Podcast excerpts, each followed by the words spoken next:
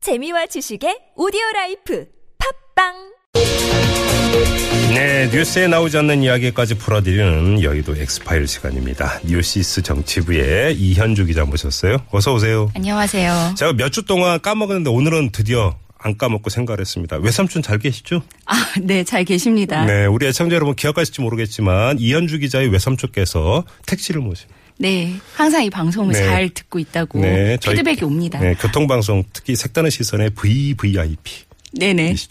항상 색다른 시선 틀어놓고 계시는 거죠? 네, 그럼요. 본론은 바로 이겁니다. 안부 좀 전해주시고요. 네. 네. 여의도로 다시 가야죠. 네.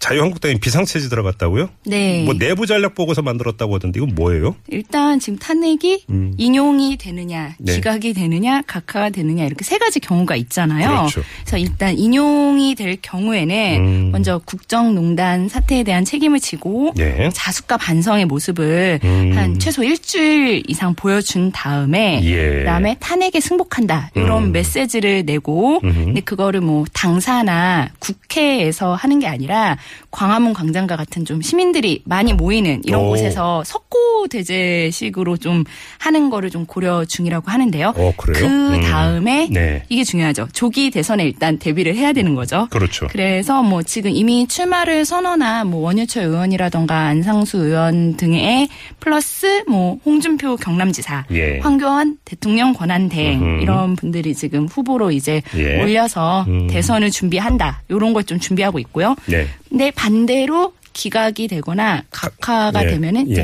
예. 180도 돌변을 하는 거죠. 음. 그래서 기각이 되면 일단 박근혜 대통령은 국정농단 주역이 아니라 피해자다. 어. 그래서 박근혜 대통령 무죄다. 음. 이런 프레임을 가동을 하고요. 네. 그리고 또 박근혜 대통령은 비난하면서 탄핵을 주도하면서 당을 나간 음. 바른 정당 의원들에게 비난의 화살을 좀 돌리고 네. 각하 역시 좀 비슷하죠. 음, 그러니까 진정성이 아니라 전략이군요, 말 그대로. 그럼요. 예.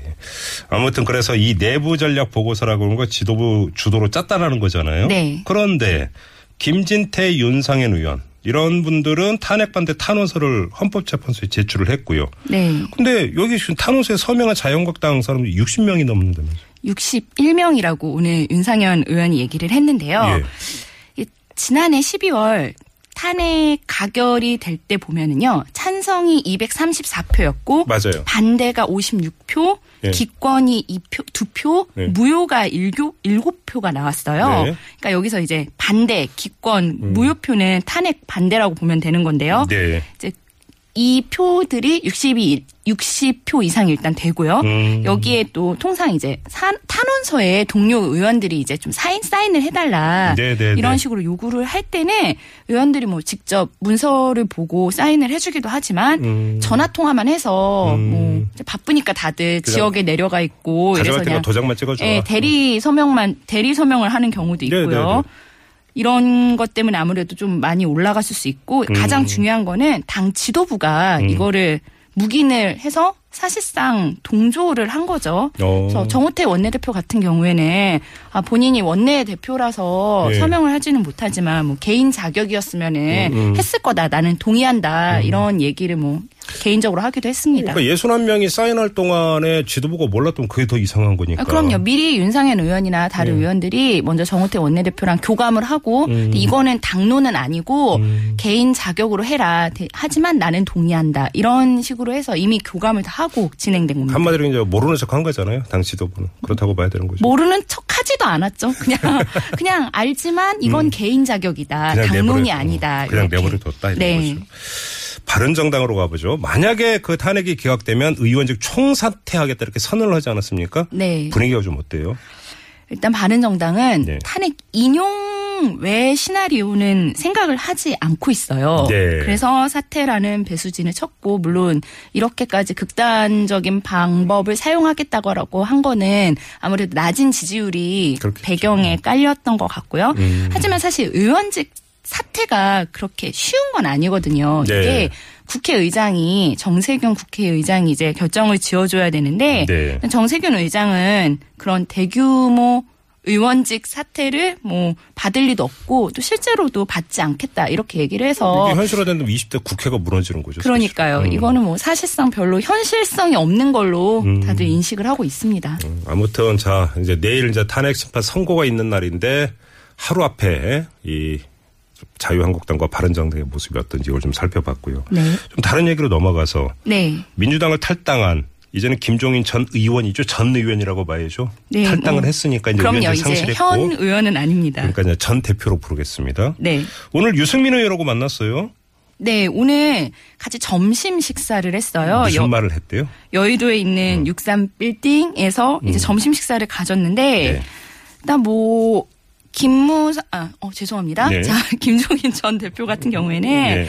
이 원래 생각했던 것이 아닌 방향으로 정당이 민- 여기서 정당은 민주당이죠. 음. 원점 회귀하는 모습을 보면서 음. 아, 좀 책임감을 안 느낄 수가 없었다. 네. 그래서 내가 무슨 역할이든 음. 해, 해야 되는데 그거를 스스로 판단하려고 한다. 이런 식으로 유 의원한테 얘기를 했고요. 음. 네. 유승민 의원은 뭐 좀 대표님이 역할을 좀 해주셔야 된다. 지금 음, 헌재 결정이 나면은 이게 태극기와 촛불로 국민이 갈라지는데 그럼 좀 네. 음. 당분간 어려울 테니까 이런 식으로 얘기를 했고요. 여기에 또 김종인 대표는 내가 역할을 할 수 있는 거는 음. 다 하겠다. 그래서 내가 이제 더 이상 틀에 속박받지 않는 몸이니까 네. 이제 할 수 있는 건 다 하겠다 음. 이런 식으로 얘기를 했습니다. 그리고 만나고 나서도 뭐 유승민 의원 같은 경우에는 좀 우리가 생각이 비슷하다 음. 그러면서 힘을 합치는 그런 때가 오면은 협력하자 이런 얘기를 했고요. 네. 김종인 대표 역시 뭐 우리가 뭐 직면하고 있는 여러 상황에 대해서 얘기를 했는데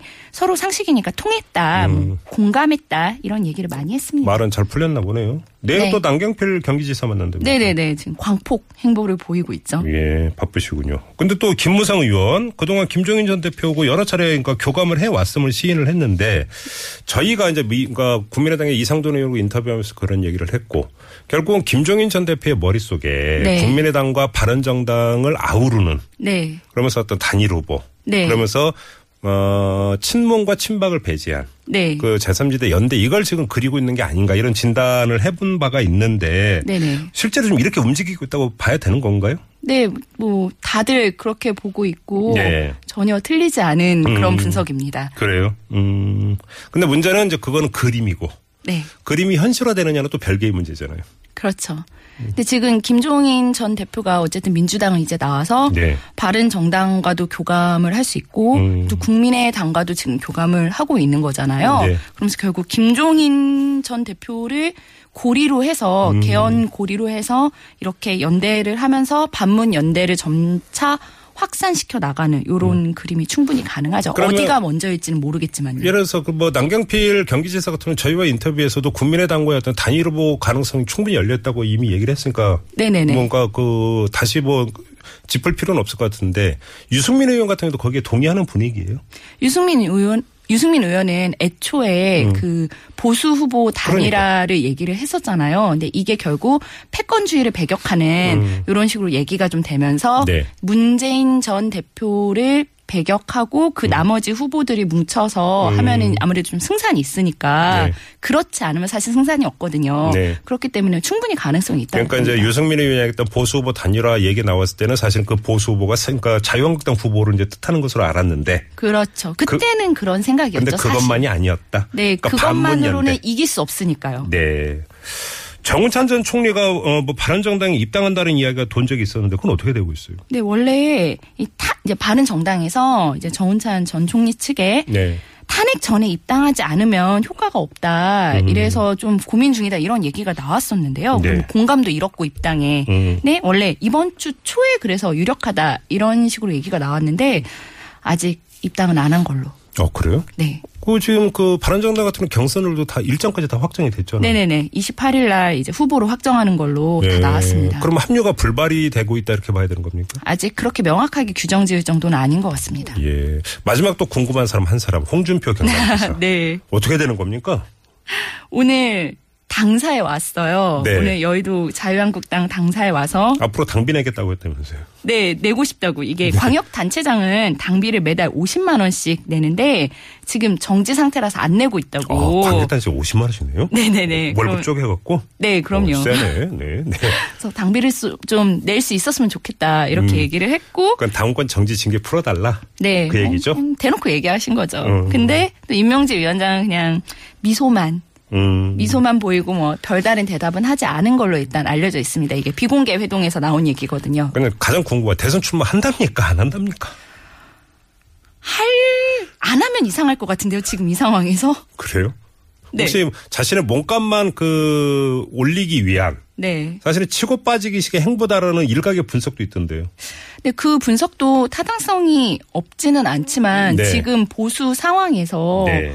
홍 지사의 몸값도 상당히 올라가 있고 네. 이제 여기에 황교안 대행이 지금 어떻게 될지 아직은 모르는 거잖아요. 음. 근데 만약에 황 대행을 제외하면은 사실 가장 지지율이 높은 후보거든요. 홍 예, 지사가. 예. 그래서 일단은 출마를 하지 음. 않을까라는 관측이 더 많습니다. 그리고 또 출마를 하길 원하는 자유한국당 의원들은 사실 좀 출마를 하길 원하거든요. 아, 분위기가 그래서- 내 부분이요. 음. 네, 좀 그래서 흥- 일단 뭐 후보가 되진 않더라도 경선 흥행을 음.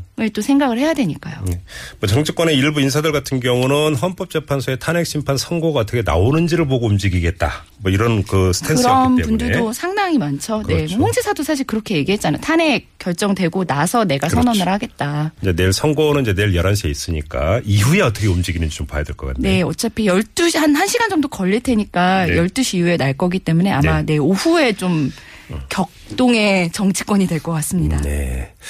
자, 지금까지 여의도 엑스파일 진행을 했는데요. 아, 저희가 어, TBS 라디오가 다음 주부터 네. 봄 개편을 합니다. 그래서 여의도 엑스파일은 오늘로 끝이고요.